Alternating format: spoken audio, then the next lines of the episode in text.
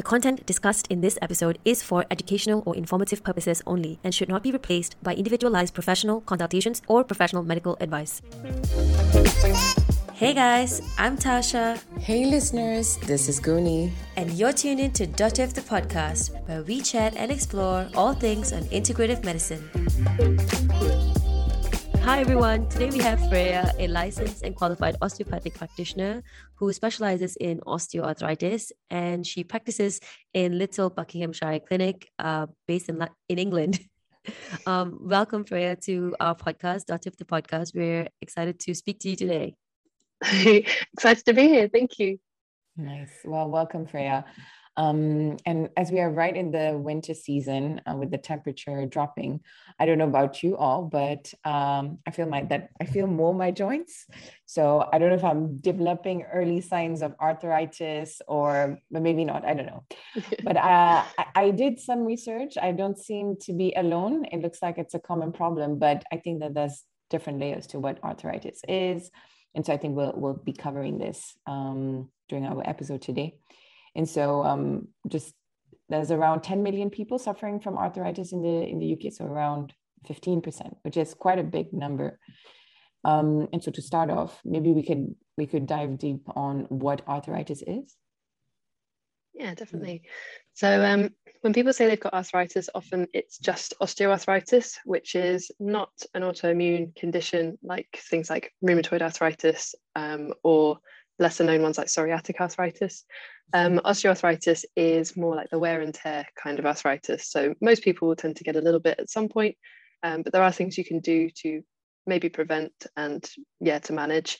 Um, rheumatoid arthritis is more under the autoimmune umbrella, um, affects the smaller joints first, typically, so hands, feet, neck, um, and comes with inflammatory episodes. So although arthritis literally means joint inflammation, some are more inflammatory than others.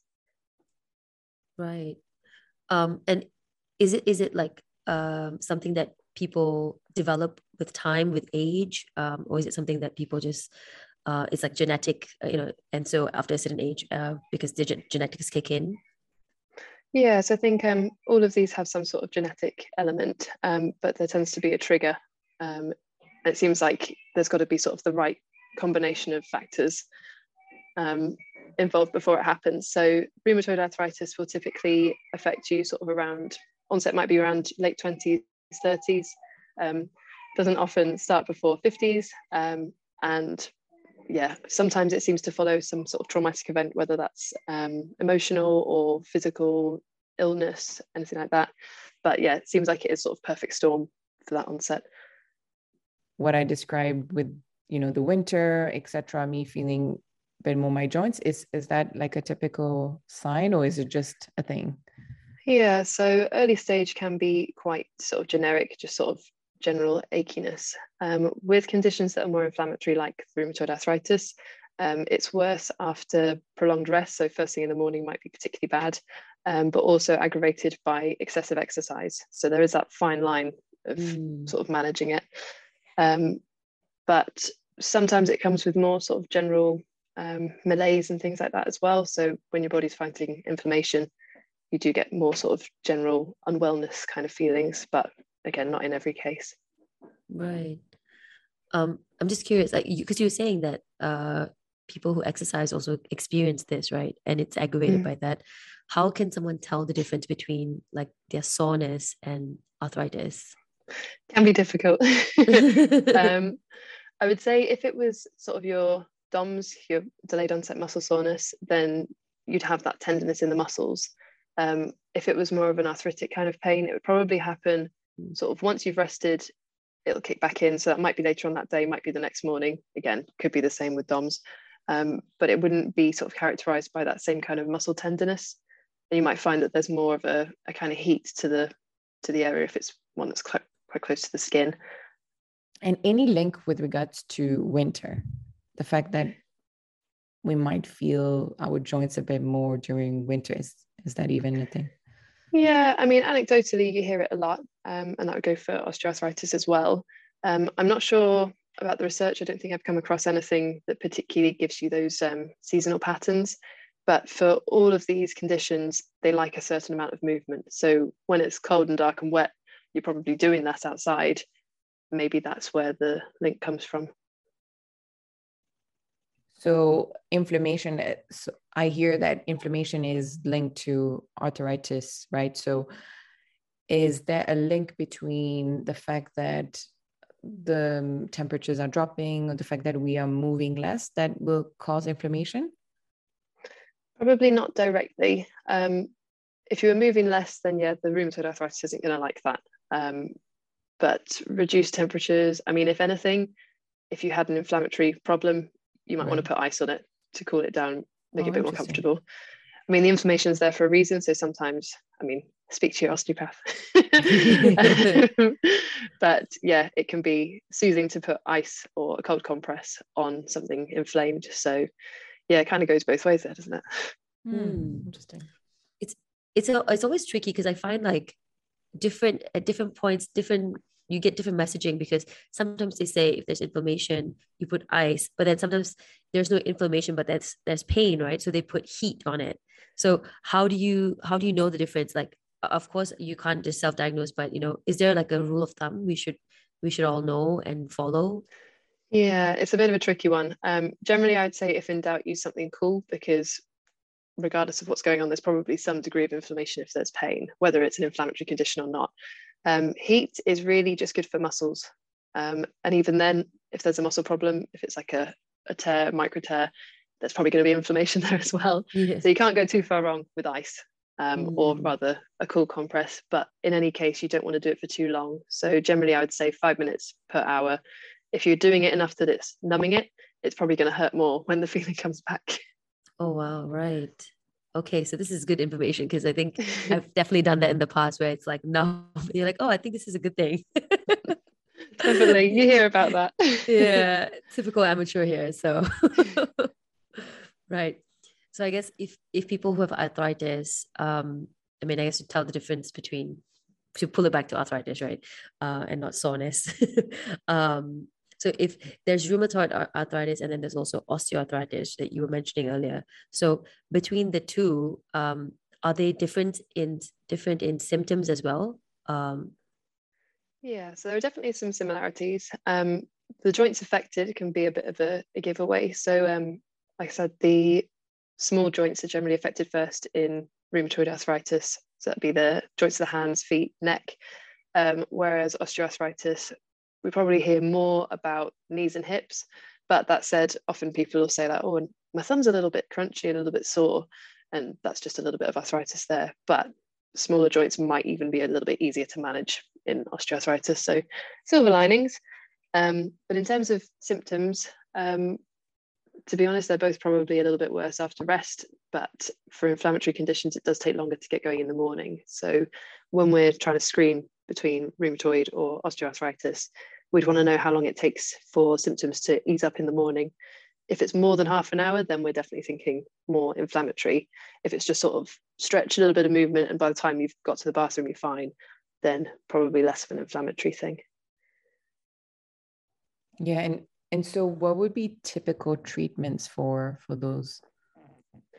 So for osteoarthritis, I mean to explain the treatment, it's probably easiest to explain the actual pathology.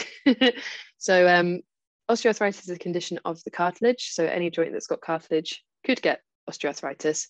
Um, basically, cartilage doesn't have a great blood supply. It's kind of like a sponge. So you need to be squashing it and unsquashing it um, to let the nutrients flow in and the waste flow out. So if you're not going through the entire range of that joint, there'll be some bits of cartilage that are always squashed and some that are always released. So they're not getting that same kind of cycle of nutrients and waste. Um, when that starts to happen, the body might try and protect itself. So you might find that you're, or might not find, might just happen without you realizing um, that your joints are being held in such a way. So for the hip, um, you often lose extension. So that's bringing your leg back. Um, but the body likes to protect itself. So you might actually just start leaning forwards, still getting that movement, but it's not coming from that joint in the same way. Um, and then you only realize when someone says, "Oh, you're looking really, really stooped," and you think, "Oh, oh yeah, no, I can't can't move my hip like that. Um, so the muscles at that point are starting to play a role as well. So when someone comes in, say using hip arthritis as an example again, Um, if someone comes in looking for treatment for that, it would be a case of getting that joint moving first and foremost, which will mean releasing those muscles that are trying to protect it and sort of just working that movement back in, showing the body that it can do it and it's not too painful. Um, and then really important would be the exercises after as well. We've only got a fraction of the week to see you in clinic, um, yeah. but anything that you can do during the day, during the week, that's all going to make such a massive difference. Um, just since you're talking about like treating it, right, and how to fix it, I guess uh, a question I have before we, uh, I guess, to to utilize that information is: Are there movements or any any type of activities that it can actually cause that to be triggered, like excessive movements? Um, because yeah. From my experience or like of reading, like for example, a sport like CrossFit, you know, um, because it's high intensity and there's certain types of movement that are potentially not something that people would do on daily basis. Um, and that that i've been told can cause long term in the long term uh, you know arthritis um, or like severe inflammation and you don't know the impact until you know mm. you're aging. Um, is there something like that that you you can speak on? Yeah so it's it's all kind of specific stuff like i wouldn't say crossfit as a whole is going to give you mm. arthritis mm. although i do mm. see quite a few crossfit injuries um, but they say that it's misuse or overuse that would lead to osteoarthritis so if you had sort of a particularly i don't want to say bad form because i mean particularly things like squatting there's not really one right form for everyone mm-hmm. um, but if you were using your joint in such a way that it's particularly demanding on the joint as a whole, or it's not going through the whole range and it's just sort of repeatedly doing the same thing in one spot of it. That's the sort of thing I'd be worried about. But interestingly, again, it's moderation. So um, I saw a stat earlier this week, and I didn't save it, saying if you looked at sedentary people, sort of um, your average runner and your ultra marathoner, um, it would be the regular runner who has the lowest um, incidence of knee osteoarthritis. So that kind of underusing or overusing, that's the sort of thing I'd be looking for. Mm. That's that's a that's a good point and kind of gives you context to how our body works as well, right? Yeah, definitely. We're not a car. We're we're not going to break down. It's it's not the same kind of thing. It's we are adaptable. So I think other studies of again using runners as an example found that the discs in the lower back are kind of healthiest in those average runners again, um, you respond to the demand that's put on your body. Yeah, basically everything in moderation, isn't it? Absolutely. Um, and to bring in the so we spoken spoken about osteoarthritis for the treatments. What about um, rheumatoid? Ari. yeah. Uh, but why I'm saying this is that when I prepared for for this uh, for this episode, one thing that we found is that um, a study where it showed uh, how there's potential um, ethnic disparities with regards to prevalence to uh, RA. I'm not going to try to say it. and um, and it looks like um, so. One of the conclusion is that the um, there's a greater prevalence for minority groups uh, versus white patients in um, in the U.S. So this this was done in the U.S. Potentially, ethnic groups are minority ethnic groups are potentially more prevalent to this. Have you observed anything in your in your practice that would be a testament to this? Yeah. So annoyingly, 99% of my patients are white. So trying to spot the patterns myself is pretty much impossible. Right. Um, what I would say is when we're talking about ethnic differences as well, is that sometimes there are sort of ethnic predispositions to conditions, and we know that RA has a strong genetic link, so potentially that's a factor there. Um, I suppose as well, maybe we're thinking things like what sort of different lifestyles are we talking about? Is is the average job more demanding? Is there more mm. likely for that um, physical or emotional trauma that might set it off in the first place? Mm-hmm. Um, so yeah, so many different variables in it. Mm-hmm. Um, I suppose we're lucky here that at least the access to healthcare is there for everyone. Definitely. At least the the medication side.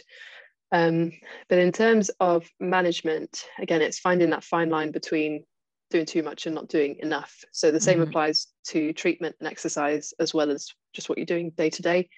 Um, so although I wouldn't say that osteopathy can cure RA in any way, um, we can help manage the symptoms alongside the, the necessary drugs, medications.